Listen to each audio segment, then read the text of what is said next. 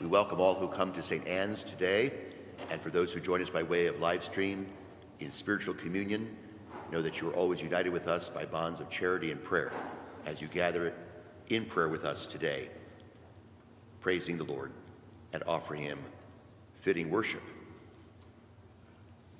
This gospel, frankly, I'll be very honest, I don't like. I don't like this one. I'm sorry. I know that sounds scandalous to you, but I'll be honest. Love your enemies? No. Someone who strikes you on one cheek, offer the other one as well? I call that abuse. Someone who has taken money from you and says, I just like to borrow it, I'll pay you back, and then doesn't. That's called stealing, in my book, at least.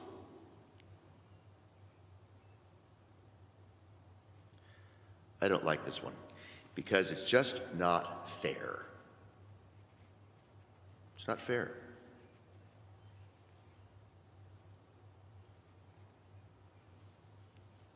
So I don't know how to make sense of this one because it seems to fly in the face of everything that I learned growing up.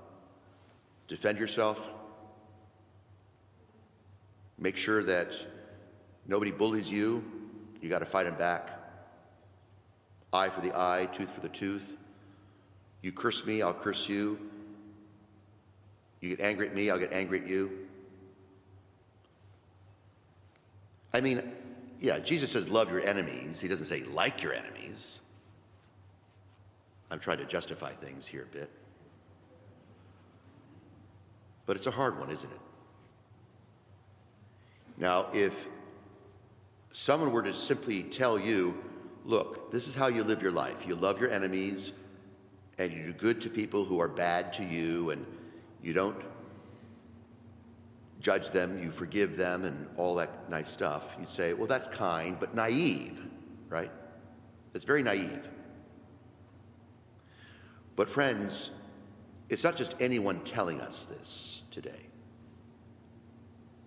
No, this is our Lord.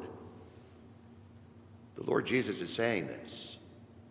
So he doesn't mess around with his words. He's very emphatic. He goes to great length to describe what love is in terms of relationships, especially the ones that are difficult. In marriage, family life, at work, your neighbors, in the church, it doesn't matter. It's personal and it's public, and relationships at every level get into this tension where someone has hurt me and I want to seek a fair exchange. We call that justice. So, how do you make sense of this one? Well, let's take our cue from St. Paul's letter to the Corinthians, the second reading today, in which St. Paul makes a distinction between the earthly Adam and the heavenly Adam. So the earthly Adam is the natural, what I'm going to call the world of transaction. Transactions. You put the money in, you expect something back. You do this, and you expect that back. Someone does this to you, you respond in the transaction of that relationship. And that seems fair. That's just, it seems. And we all go home a little happier. But St. Paul is saying there's another dimension to our nature in the human psyche that is the heavenly Adam. It's a different way of looking at relationships, not as transaction, but as relational. in light of the fact that each one of us is made in the image and likeness of God. So I can't treat you anymore in transaction the way the world looks at it. Because the world basically looks at each one of us as an economic quantity. We're here to basically serve in some way the big picture of the economy, of growth. That's the way the world looks at people, transactions. They're to be used for some pragmatic purpose. But the heavenly sense is a way in which we look at each other as made in the image and likeness of God so that I don't treat you the way the world says I should treat you, but the way God has revealed the way I should treat you. Because it's so easy to say that every time I get hurt, I'm a victim. Okay. Now that's going to be true at some stage or some event of your life. You're a victim. You've been hurt. That's the understanding of the world. You've been hurt and therefore get even. Fight back. Do something about that. But the heavenly Adam, the heavenly nature, tells us to look at victimhood, my hurt, my pain, my suffering, what's happened to me, in light of that, in light of our Lord, who is victim. Can you imagine? There's no other religion the world has ever professed in which God becomes the perfect victim of hatred. They did not love him. They condemned him. They would not forgive him. They spat on him. They crucified him. The God man Jesus. And this is amazing. In any other religion, God would never undergo that victimhood, suffering, pain, death. So, see, we put on now the eyes of, of the new Adam in light of Christ, and we say, okay, how do I approach relationships when I get hurt? When I'm the victim? Well, each one of us can respond differently, but each one of us has to respond if we're truly disciples of Christ that way. I will offer this as a way of participating in his suffering, in his pain, in his victimhood. I'm going to offer this. This is my cross. Not easy. None of us likes the cross. So many people say to us, look, you Catholics always keep Jesus on the cross. Why did you take him down and make it just the empty cross, not a crucifix, not a body? Just, just, that was all past. Remember, he's victorious now over sin and death. Take the body down. But we don't do that. Why? Because for us as Catholics, the cross of Jesus is still real. I mean, think about it. Even after his resurrection from the dead, bodily glorified, he appears to the disciples and shows them his wounds. And they're open wounds. They're not cured, they're open. Come on, Thomas, put your hand into these nail marks. Put your hand here into my gut. See where they threw the spear at me? So even in the resurrection, Christ is showing the wounds of his crucifixion. So it's still real. It doesn't go away. What goes away is the perspective to let go of the earthly Adam, the earthly sense of transaction, I want to get even. I want to get back. versus, no, I'm going to let go of this. Not easy, but let go. We've been talking about letting go, letting go these last weeks. Our Lord is preparing his disciples as he constantly is reminding us to let go. Because what happens is if we keep with the earthly Adam attitude to transactions with each other, it eats us up. I mean, even after I win the lawsuit, I'm still angry, if that's the attitude I have. Even after someone pays me back, or some of it, I'm still angry because they didn't do it on time. They didn't honor their word. And I don't like them anymore. And I have nothing to do with them anymore either.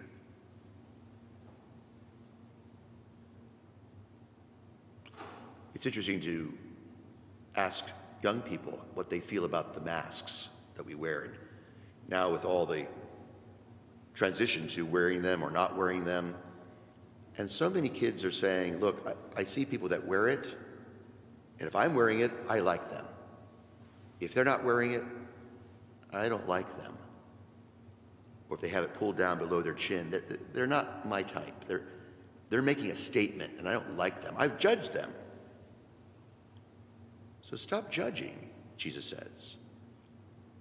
Look into their eyes and see perhaps someone who's suffering, someone in pain, someone lonely.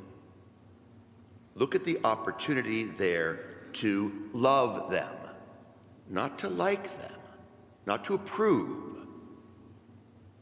but to go deeper into that heavenly sense of love. And it's going to be patience, a suffering love, so often. With your spouse, your children, your parents, family, neighbors, schoolmates, employees, employers, the whole scene of what's happening in the world politically. It's a difficult task. That's the cross. There's no way around it. We can hide it we want it to go away. We might say, well, I have answers to solve that problem. Well, maybe, maybe not. But if we stay with this earthly Adam of transactions, eye for the eye, tooth for the tooth stuff, what it does is, is to consume us. It, it, it eats us up. It makes us angry, frustrated, irritable, bitter, curmudgeons. Anybody know curmudgeons? Do you live with them? Everything is always a negative. Everything is always angry. You can say, What a beautiful day. Uh, it's going to get cold tomorrow.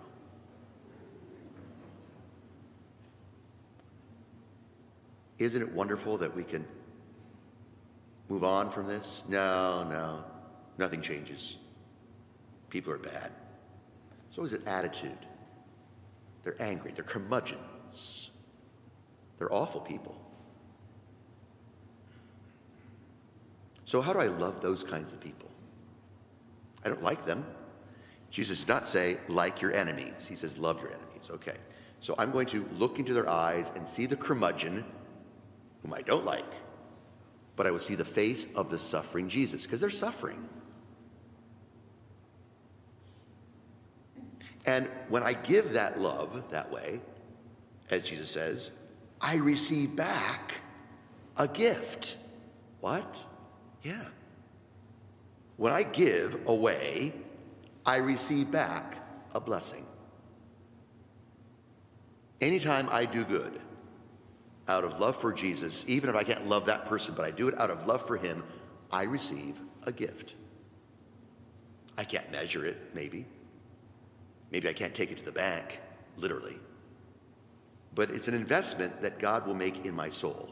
It's a blessing when I give and give away. When I let go of the grudge.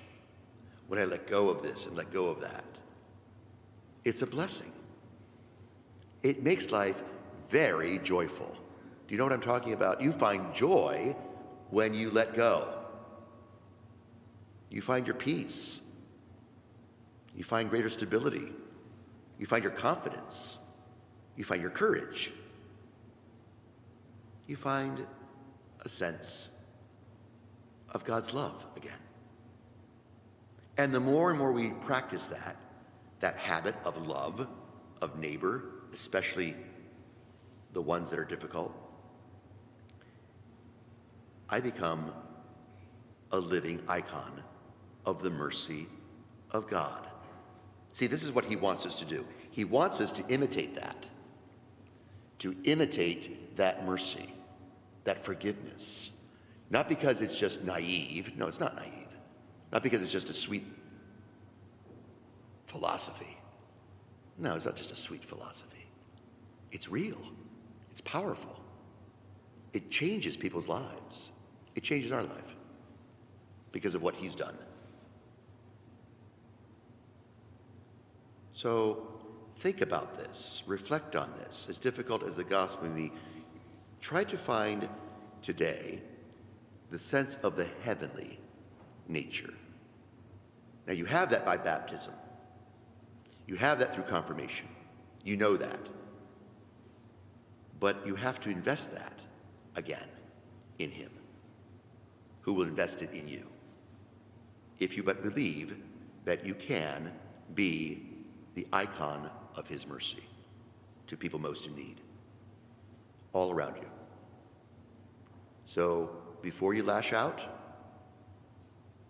get quiet and pray. Before you make those decisions that, oh, I'm so mad, I'm going to even, just chill out. Pray. Pray. And for every moment of prayer in breath, my guess is it dispels the transaction to get even and says, no, I'm not going to allow that to make me angry. I'm not going to allow someone else's sickness to make me sick. That's a beautiful power, friends. You all have that. Pray for that. The Lord will give you that strength. I like this gospel now. I hope you do too.